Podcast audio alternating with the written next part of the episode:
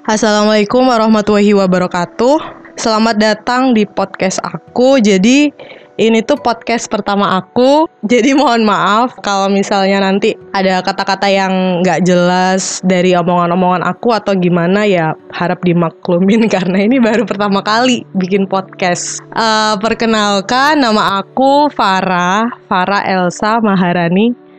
Jadi di podcast aku kali ini aku akan sedikit ngebahas tentang pembelajaran daring atau school from home. Karena di sini aku sebagai guru, jadi aku akan mm, bukan menjelaskan sih, lebih tepatnya ke curhat.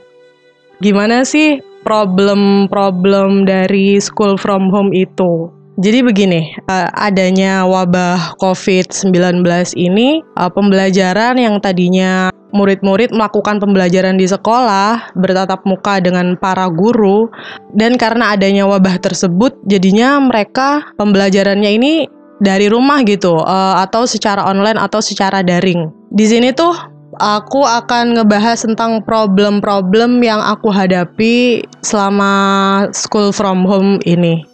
Jadi selama dua minggu sudah dua minggu berjalan school from home, ada beberapa problem yang mungkin karena gini, aku kan ngajarnya di lingkup pesantren. Jadi selama di pesantren emang kan siswi-siswi atau santri-santri itu nggak diperbolehkan membawa HP atau nggak diperbolehkan membawa laptop. Jadi di pesantren tuh nggak ada yang namanya buka HP, main WhatsApp, main IG ataupun main internet, buka email atau apa pun sejenisnya itu nggak boleh.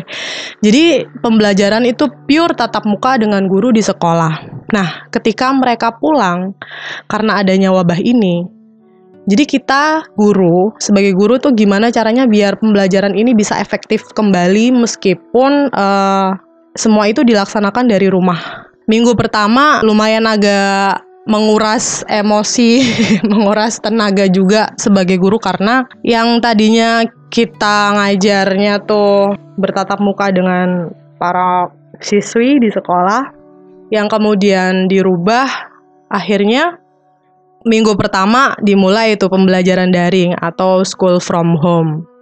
Kita guru-guru dari sekolah ini cerita dari sekolahanku sendiri ya, yang notabene emang sekolahnya itu di lingkup pesantren. Jadi ada tim pembuat soal gitu, terus tim pembuat soal ini mengirim soal-soal yang sudah dibuat ke wali kelas dan kemudian wali kelas mengirim pertanyaan-pertanyaan atau soal-soal atau tugas-tugas tersebut ke WhatsApp grup wali murid seperti itu. Jadi memang nggak meskipun siswi tersebut atau meskipun santri tersebut sudah ada di rumah, tapi pure tugas yang mengontrol adalah orang tua dari siswi tersebut. Jadi kita sebagai guru, sebagai wali kelas mengirim tugas yang sudah ditentukan oleh tim pembuat soal itu ke grup wali murid sudah terkirim. Kemudian besoknya baru mereka-mereka mengirim atau para wali murid ini mengirim tugas-tugas yang sudah dibuat atau yang sudah dijawab oleh uh, apa namanya siswi-siswi. Nah, setelah dibuat tersebut kan harus difoto tuh tugasnya. Tugasnya tuh kan harus difoto. Nah, ketika foto tersebut udah dikirim ke apa namanya ke aku, dikirim ke aku, ternyata di situ masalahnya mulai terjadi. Banyak foto-foto yang nggak jelas, foto miring-miring atau fotonya gimana. Intinya kayaknya emang yang ngirim emang orang tuanya langsung yang moto. Jadi ya ada meskipun ada beberapa yang jelas, tapi dari beberapa tugas ada foto yang nggak jelas, nggak jelas banget dan emang tulisannya tuh nggak bisa dibaca. Nah di situ mulai bikin pusing, mulai bikin panik yang tadinya pengen menjaga kewarasan biar tetap waras kita tuh jadinya bingung tuh gimana sih? Aduh kalau mau kita bilang ke wali murid suruh foto lagi sama aja ntar kita menunggu tugas lagi semakin lama akhirnya memakan waktu gitu. Jadinya ya udahlah mending udah minggu pertama atau hari pertama ya udah biar foto itu aja yang dikirim nggak apa-apa Udah. Hari-hari berikutnya udah dibilangin kalau kirim foto tuh harus jelas biar gurunya bisa ngebaca tulisan atau tugas-tugas yang sudah dikerjakan sama siswi-siswi. Akhirnya dari hari ke hari, alhamdulillah ada beberapa sih, tapi nggak banyak kayak yang di awal gitu. Fotonya udah bisa kebaca dengan jelas. Udah tuh. Udah, itu kan masih tugas apa namanya? Tugas tulis, tulisan tangan mereka yang harus difoto dan harus disetor, dikirim melalui WhatsApp.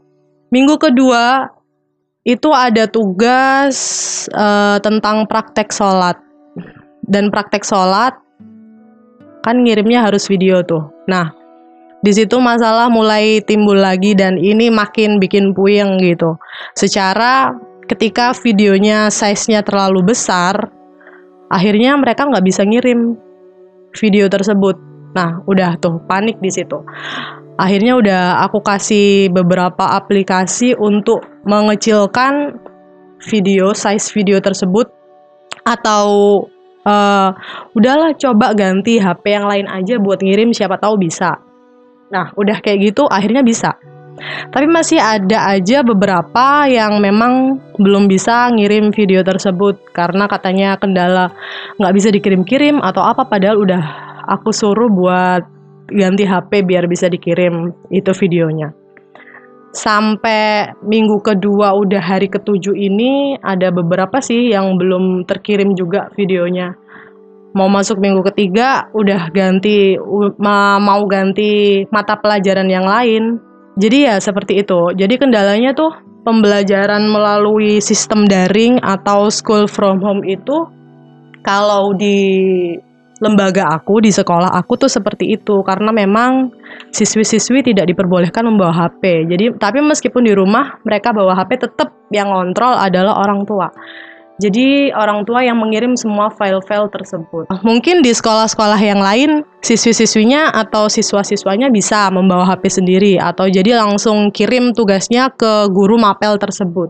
Kalau di sekolah aku tugas-tugas semua mapel itu semuanya jadi satu, jadi satu pintu. Jadi ketika wali kelas mengirim file tugas ke wali murid, ke orang tua, kemudian orang tua mengirim jawabannya juga ke wali kelas. Jadinya nanti nantinya itu wali kelas mengirim tugas-tugas tersebut ke masing-masing guru mata pelajaran yang sudah uh, mata pelajaran yang sudah dikerjakan sama siswi tersebut. Sekarang tips buat orang tua atau wali murid yang mengirim file foto atau file apa pun itu dokumen tentang tugas-tugas siswi atau anaknya.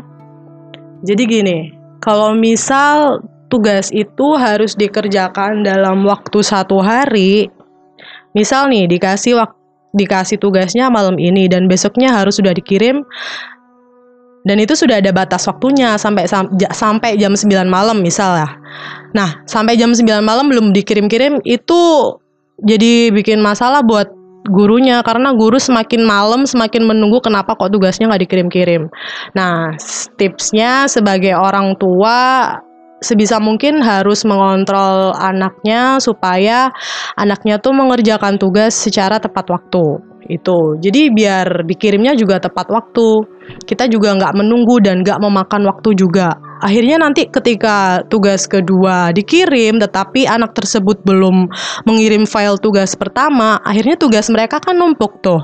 Nah semakin numpuk semakin numpuk akhirnya nggak dikerjakan atau sudah dikerjakan atau belum dikirim sama orang tuanya itu juga jadi masalah. Jadi intinya satu harus tepat waktu. Ngirim tugas atau apa pun itu harus tepat waktu uh, menyuruh anaknya untuk mengerjakan tugas tepat waktu. Jangan dululah main HP atau nonton TV atau apa pun itu. Jadi tugas-tugas dari gurunya harus diselesaikan. Karena ini bukan waktunya liburan, tapi memang sekolahnya libur tapi dalam artian bukan libur sekolah, tetap uh, belajar tetap dikerjakan tetapi dari rumah. Kedua, ketika file foto disuruh mengirim file foto, fotonya tuh harus ya gimana ya? Mau ngomong fotonya harus jelas, tapi nanti ntar fotonya juga ada yang kelihatan bayang-bayang tangan yang ngefoto atau apa itu juga bingung. Kita harus mempraktekkan juga bingung juga gimana caranya. Nah, sebisa mungkin foto yang dikirim itu harus jelas dan sebisa mungkin tulisan yang ada di foto-foto tersebut tugas-tugas anak-anaknya tuh harus bisa terbaca lah minimal bisa dibaca dengan jelas. Jadi biar nggak bikin pusing juga yang mau ngoreksi. Kita nih sebagai wali kelas kadang mau mengirim ke guru juga gimana ya ini tulisan nggak bisa dibaca. Nah itu juga menjadi masalah karena nanti ketika tulisan nggak bisa dibaca yang akhirnya nanti Meskipun itu jawaban anak tersebut betul, tetapi tulisan tidak bisa terbaca karena cara memfotonya itu nggak jelas, itu juga buat masalah. Soalnya nilai jadi nggak bisa bagus karena tulisan di foto tersebut tidak bisa dibaca. Jadi keberhasilan dari school from home ini atau pembelajaran daring itu adalah uh, adanya peran dari orang tua untuk mengawasi anak-anaknya, putri-putrinya untuk eh dalam proses pembelajaran selama di rumah itu.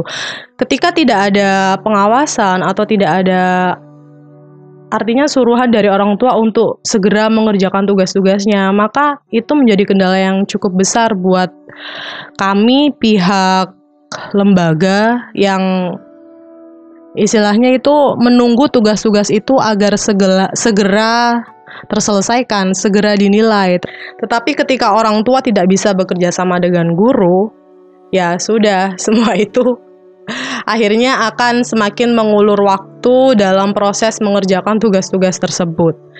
Jadi adanya hmm, adanya hubungan baik antara guru dengan wali murid, wali murid atau orang tua dengan siswi tersebut itu sangat mempengaruhi pembelajaran dari rumah tersebut. Cukup sekian, mudah-mudahan podcast dari aku ini bermanfaat dan semoga uh, pembelajaran dari rumah atau school from home bisa berjalan dengan lancar. Pandemi corona ini segera berakhir. Wassalamualaikum warahmatullahi wabarakatuh.